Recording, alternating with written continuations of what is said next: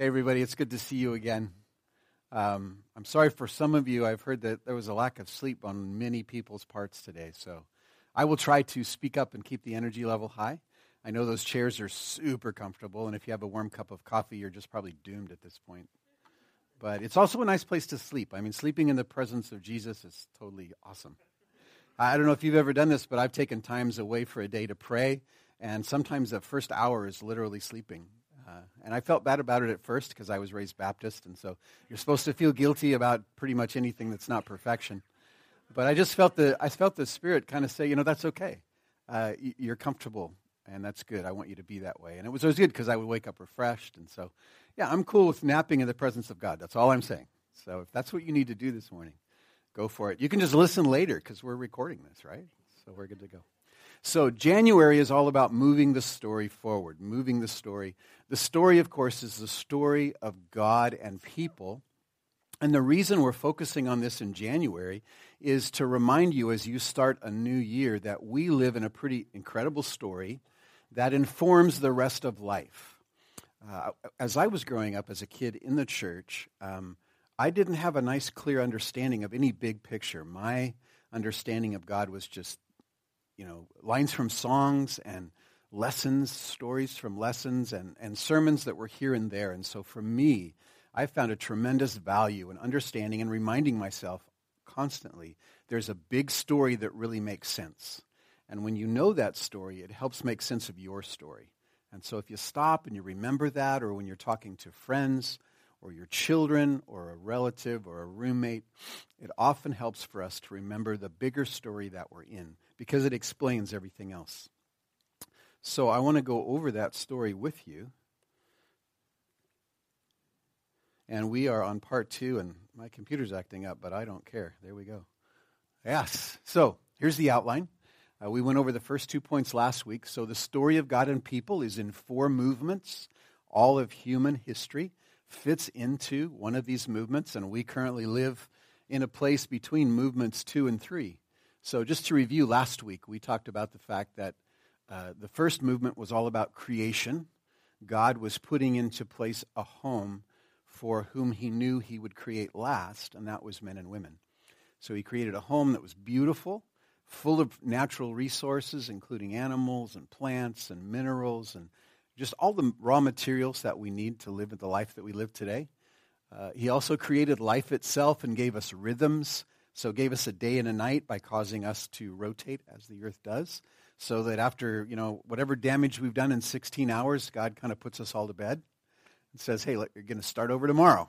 I'm going to give you another chance to start over tomorrow. Some of us have had thousands of chances to start over. It's kind of like the reset button on the video game, right? I love that button. I mean, you can literally die and hit the button and you're back. And yeah, sleeping isn't quite like that, but it's similar. So you get to come back uh, he's created family and partnership with humans belonging to one another. And I don't just mean nuclear family there, but just the familyhood of humanity, that we're all a part of that. And then, of course, partnership with God, who knows the best way forward as human beings. then, Genesis 2, we're introduced to the reality that all of this beauty and this wonder and this life has been infected with a kind of a cancer, with corruption and and we kind of we brought that on ourselves. Adam and Eve did it as representatives, but you know yourself well enough that we all bring it on ourselves early enough in life, and we choose to go against God and against people. So this home has toil in it now. Life is affected by death as well. Family is affected by strife and relationships, and many times humans choose to go it alone rather than partner with God. The partnership is always available, but it's a choice. And we start out without the partnership, and many people try to get through life without partnership with God. So the good news comes today. You know the news, but I want to remind you. So let's take a look at what is redemption. How is God reclaiming the story? And there's three things I want to share with you, but the most important one is this one, and that is that Jesus redeems the relationship between God and people. We have the opportunity to be reconnected with the author of life, the designer of life, the creator of life. And uh, let's take a look at this passage. Now, this passage, I would never use this to introduce you to this idea, because this passage talks about the whole idea beginning to end. But I want to choose it because it's really where we are. We already know the story. So I want to connect a bunch of dots for you as we look at this passage.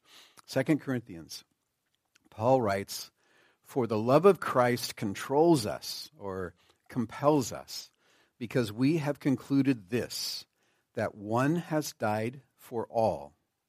Therefore, all have died. And he died for all, that those who live might no longer live for themselves but for him who for their sake died and was raised. Thank you, Paul, for being crystal clear. The old has passed away. Behold, the new has come.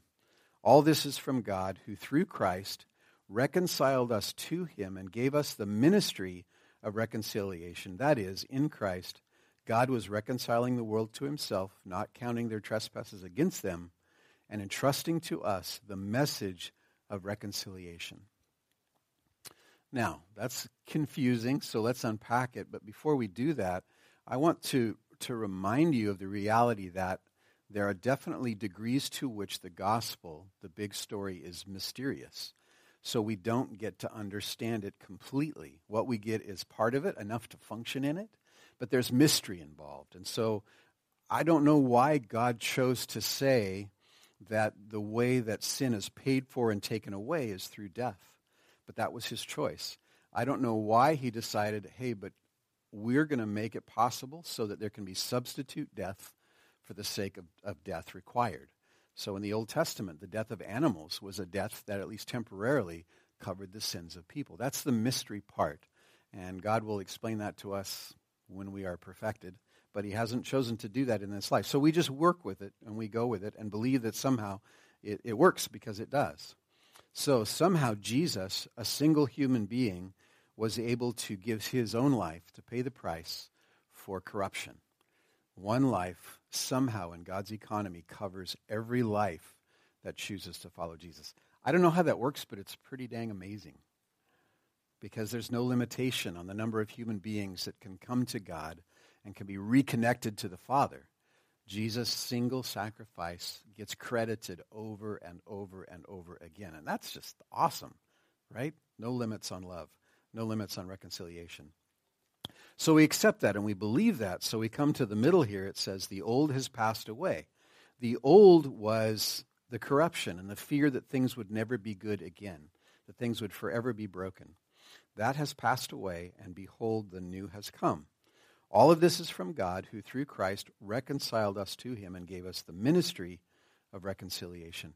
And I'm going to get ahead of myself, but here's part of the fun part that we'll talk about later this morning is that we get to be a part of the story.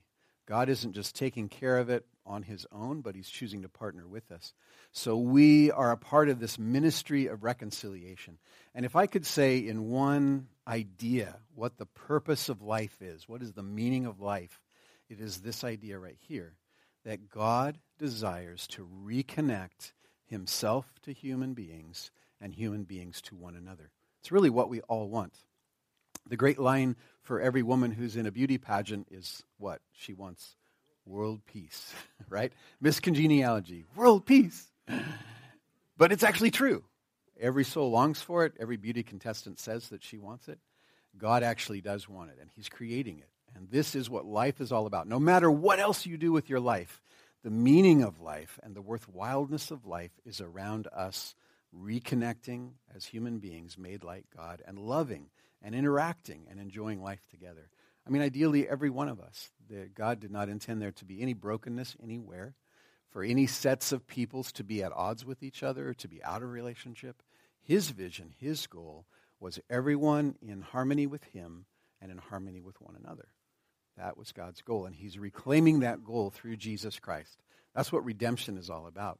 Sometimes we make redemption about this one narrow piece of the story, which is being forgiven for sins, which is huge. Without that, this story doesn't happen. But that's just the way that we get into the family of God. Life is so much more. Redemption is so much more than simply being free from sin, which is amazing, but it's about what happens after that. The freedom that you and I have to now have a level of relationship that we couldn't before. The ability that we have to be able to receive forgiveness and for you to have peace, not carry any shame or guilt if you'll receive that from God, And then for you to be able to turn around and be that way to other people, to be able to constantly forgive and never run out of strength or hope or energy to forgive, but every day, reset button, I love you today again as if you've never sinned. Freedom, redemption. All of this is from God, who through Christ gave us this ministry. That is, in Christ, God was reconciling the world to himself, not counting their trespasses against them, and entrusting to us the message of reconciliation. Here's something that I want to add to that in my understanding of how God handles sin. There are two places in which sin is paid for. One of those ways is natural consequences. So the things that we do that are counter to love carry with them a natural outcome. So if I choose to strike someone because I'm mad at them and I'm failing to love them, there's a natural consequence of them potentially striking me back. And we would all say, well, that's just fair. That you deserve that, you know, eye for an eye, tooth for a tooth. And in fact, that's the law that the Old Testament people, the people of Israel, were given, was this kind of a natural consequence. The other set of consequences, or the, the result of sin, is, is judgment and is a, a declaration of our eternity based on that judgment. But God has reserved that judgment, and he hasn't yet acted on it. So it says that he is not counting trespasses against them. Before God, none of us is being held accountable yet for sin. We are free. We sin, and somehow we're allowed to keep doing it. God is not stopping us. Natural consequences play in but we continue. But the day will come when Jesus returns, and God will bring everyone to himself. And that's when we get to say the name Jesus. And he says, okay, that's the end of your story when it comes to sin. I have nothing to say. I have no punishment for you. I have no condemnation for you because Jesus has covered that. So that's our future, but it's also our present. So let's, let's move on to the other two pieces of redemption just briefly. Uh, the one piece is that God is redeeming relationships between himself and us and between us and each other. There's also the redemption of the quality of life. And I choose that phrase because we're familiar with it. But God actually is redeeming the experience of life for those who believe. What do you think I mean by that? Who could help us out a little bit?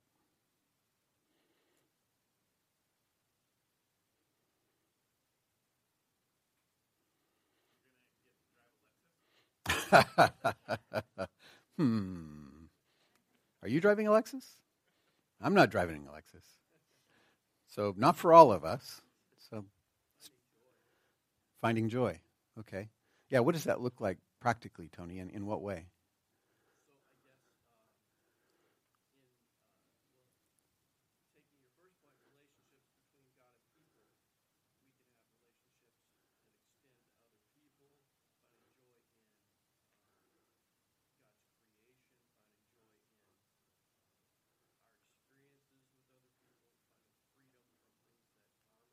Yeah, right? Yeah, Jesus really reframes life. And so he reframes your marriage and says, In this marriage, I have given you the power to forgive every day. So you can count each other as husband and wife as just reoccurringly innocent. You can actually push a reset button for the sake of your relationship with your spouse. And we can forgive like never before and continue to be patient with one another in a way that we couldn't before says that the, the fruit of the Spirit of God is patience and kindness and goodness and gentleness. And I hope that you could say that since you came to Jesus, you find a tremendously huger capacity for gentleness and kindness and, yeah, patience and self control. And hopefully that's ever increasing. That's the idea that we are every day saying, Holy Spirit, fill me again today and give me more of that so that the quality of life I experience is so much better it should be in a way, too, that we should have friendships as Christians that are unlike any other. Uh, and the communities that we meet in, if you were to invite someone to come to your community, I would hope they would have a tremendously contrasting experience from friendships and community they're used to to the friendship and community that you have because of Jesus. You know, we have such much more significant things to talk about and do together because of all of this reality. Uh, hopefully, we don't continue to use our conversations and friendships and community as the world does in kind of low level talk and low level relationship. We have the potential in Jesus to have some pretty deep, caring relationships for one another. I know if you talk to Jonathan Simcoe and, and Colsey about what they went through a couple of years ago when they lost a newborn son, uh, they were a part of a community, and that community became this rich, deep family that wept with them and that created meals for them and that cared with them and that cried with them going through that experience. That's a quality of life that apart from Jesus isn't attainable. And then the other thing that I will mention too is really just all of creation. Uh, all of creation God is always improving. He's redeeming everything. Uh, he says that he would do that. And I want to look at a passage of Scripture with you. Um, go ahead, Jeremy. This next slide says new creation. Let's just keep going. Because this explains what I mean by all of creation. Paul writes, For I consider that the sufferings of this present time are not worth comparing with the glory that is to be revealed. Let me preface this. So he's speaking of the suffering, meaning all this redemption that I'm talking about and the new story, that's begun, but we only get to experience it partially, right? Not completely by any means. Uh, I hope partially is increasing for us as we continue to walk in the fullness of the Holy Spirit, that that's increasing. But for none of us will it be a complete experience at all. It's only a taste. And so there's this mix right now in our lives of joy, like Tony said, but also suffering and pain as well. So that's what Paul is saying. For I consider that suffering, that we're still not free in this present time, not worth comparing with the glory that will be revealed later when all of sin is gone and when all of death is gone. For the creation itself waits with eager longing for the revealing of the sons or the children of God. For the creation, the earth, animals, science, and all of it, was subjected to futility, to the second law of thermodynamics, to things decaying and dying. Not willingly, but because of him who subjected it, that is God. In hope that the creation itself, everything will be set free from its bondage to corruption and obtain the freedom of the glory of the children of God. So, in some sense, in this mystery, it's not just humans that are set free and recreated through Jesus Christ, but it will be all of creation. And there will be this new heaven and this new earth. When, and here's something that I love and that's a struggle. God has put this hope inside of us. You, I said this last week, you all know what things could look like. You all imagine what it would have been like to have the perfect mother or the perfect father. You all know what it would mean to be the perfect spouse uh, you all have a sense of what a fully lived life with no brokenness could be. We know this because we always complain about it when it's not that way. and we complain a lot, so apparently it's like that a lot. So that, that, that thing is coming, but um, there will be a time when the life you imagine is actually in front of you, in front of us. And it will be more than you would have asked for or could have imagined. So the Bible describes new kingdom, new heavens, and new earth as more than you could imagine. You just won't be able to complain. There will be nothing you could complain about. And if you started to, we would all just look at you and go, Really? really? No, we wouldn't even do that because that's, not re- that's not redeemed either. Let's go on. Not only the creation, but we ourselves who have the first fruits of the Spirit. Now, this is what I've been talking about we have been let in on new creation already. We are already beginning to experience eternal life. We get to taste it and step into it ahead of time. We are the first fruits of the Spirit. We groan inwardly as we wait eagerly for the adoption as children, the redemption of our bodies. So he's making reference to the fact that our spirits and souls are already redeemed, but our bodies are not. For in this we hope and in this hope we are saved. Now, hope that is seen is not hope. In other words, hope is something futuristic. For who hopes for what they see? But if we hope for what we do not see, we wait for it in patience. So there's Paul's description of life today. We have had a taste of what it means to be reconnected to God. We can taste what it means to be reconnected to human beings if we choose daily to step into that but it's in front of us and it's possible. And we will taste the fullness of all of this when Jesus returns. But now we live in this space in between where it's here, but it's not complete. What do we do in that space? And let me just refer back to the last passage we looked at. The primary occupation of children of God is the reconciliation of other people. So, what God has called us to is that we receive Jesus and new creation starts happening in our life. And I become that more patient, more kind, more loving, more hopeful, maybe even more uh, daredevil in Christ. That would be me. I was way less of a daredevil than when I was a little kid, super shy. God's given me courage to a degree, not like Jeff. I mean, Jeff's got super courage. I have minimal courage. Thank you, Jeff. So Dan isn't here and you have replaced him. Appreciate that. But we're in this time in between. But so what do we do with that time? Do we complain about the fact that it's not yet perfected? And when is that going to come? No, we invite people who haven't come to where we are, who don't know there's a creator, who don't know there's a new creation, who don't know that there's a new heaven and a new earth, who don't know that there's a way to be reconciled to God and to each other. That's the primary occupation of human beings in Jesus Christ the ministry of reconciliation. And it's a lifelong job.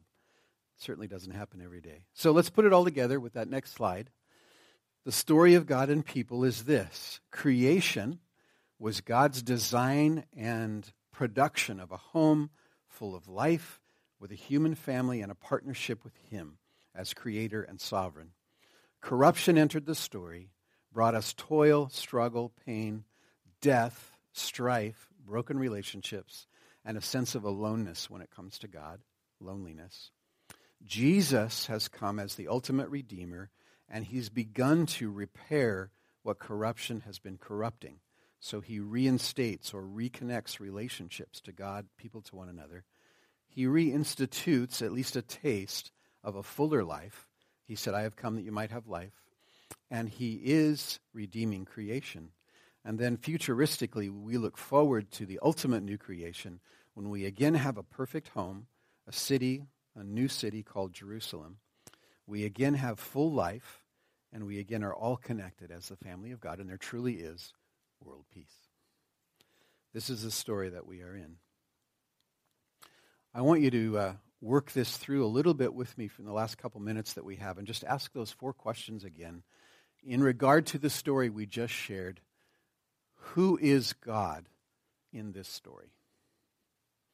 And this is just repetition, so don't work to be too creative. who is God? The Creator the one who made it all happen.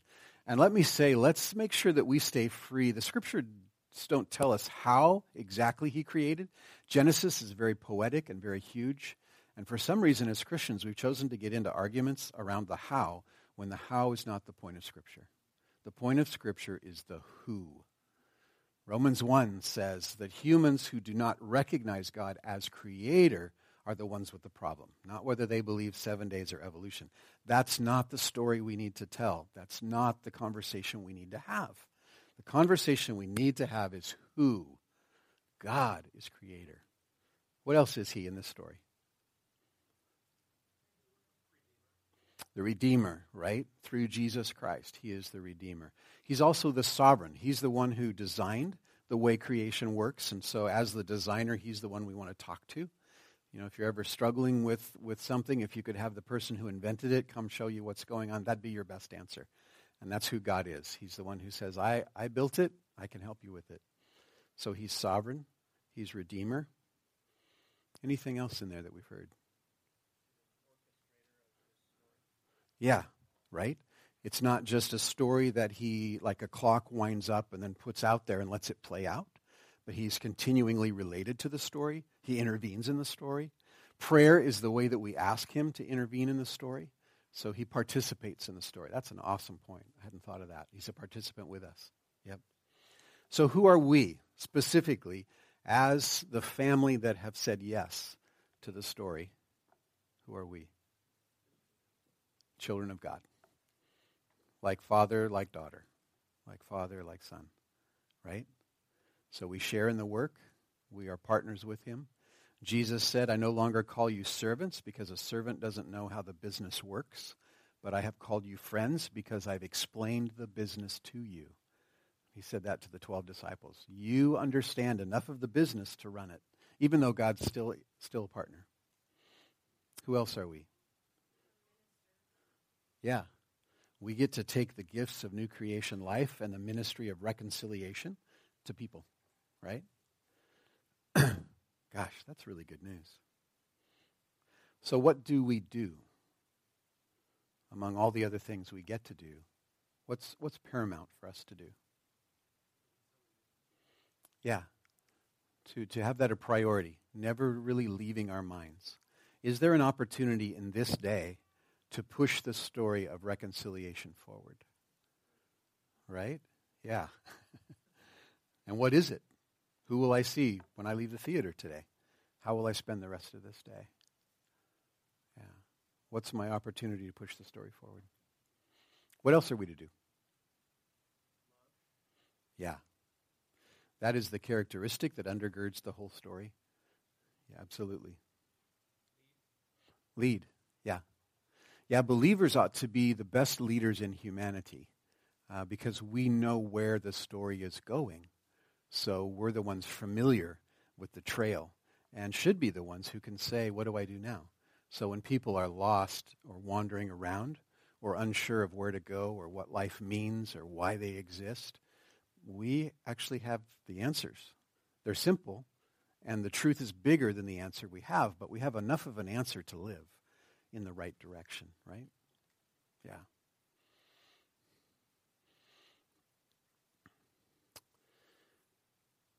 So, in conclusion, let's see how we did. Can you back up one more? I think we skipped one. There we go.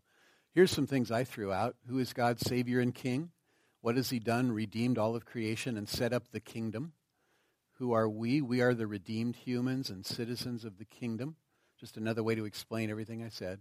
What are we to do? To give others a taste of the kingdom and invite them in. And that's, that's where I want to end, is with that idea of giving others a taste of the kingdom and inviting them in. God has enabled you and I to be pretty awesome. And to be people who, as we move about in the day and the week and the month and the year of life, um, have it together to a degree. We have hope. We have a purpose. We are not going to be lost forever. So there ought to be a level of security and peace about us that's unique. And there ought to be a level of knowing what to do in just about any situation. What is the loving thing to do? What is the reconciling thing to do? You know, we should we know that stuff. And so we get to be little tastes of kingdom and of Jesus. And then we get to partner. We don't have to do that by ourselves, but we can do that with coworkers who know Jesus, fellow students at your school who know Jesus, uh, fellow neighbors in your neighborhood who know Jesus. We get to partner as groups. So theoretically, when people step into a conversation with me and my Christian neighbor, there ought to be a taste there of like, wow, those guys are fun. Those guys are interesting. Those guys have conversations I've never heard of before, but I want to be a part of them we are a taste of all of these things. So, again, this is where we live in this final slide. The story of God and people. We started here, my first message I brought to you guys back in August was around John 10:10. 10, 10. The thief comes only to steal and kill and destroy. Jesus says, I have come that you might have life and have it abundantly. Both of these are happening right now. The thief is still active. He is here to steal, the truth, to steal love, to steal hope, and kill human beings and destroy life. And he's still working at that. But he lost at the cross. That's where the battle that changed everything happened. And now the tide, the momentum is going the other way, and it will not stop until Jesus returns. So the momentum is now in this direction. I came that you all may have life and have it abundantly. That's, that's where we are at. And so we ought to choose to experience the momentum of Jesus who is winning the battle for life and for new creation and recreation. You agree with that? Yeah. And we're not, we haven't mastered it yet, right? Like to be reminded of it is good. But I want to call us, and this is, this is what I'm working at as, as one of the leaders at this church, is to help us walk more fully in this story. So in 2018, I'm praying for you and for me, and I'm asking questions about how do we do that? What does it look like for us to get really good at this story? I want you to be good at your job, and I want you to be good at parenting, and I want you to be good at enjoying life. But more than anything, I want you to be good at living in the fullness of this story. And actually, if you do that well, all those other things will work out better. Uh, but this is the story we're called to and that we live into. So as we come to the tables to worship again, let's worship God out of just a, sense of, wow, God, thank you for recreating me, for recreating the relationships around me. Thank you, Jesus, ultimately for dying because you turned the story around. That's, that's what opened up all these possibilities. And that's why we remember Jesus every week. So take that bread, which symbolizes his body, and dip it in the juice that symbolizes his blood, and just thank him again. Remember, he fought the battle, he won the battle, and because of it, we are new creations in Christ.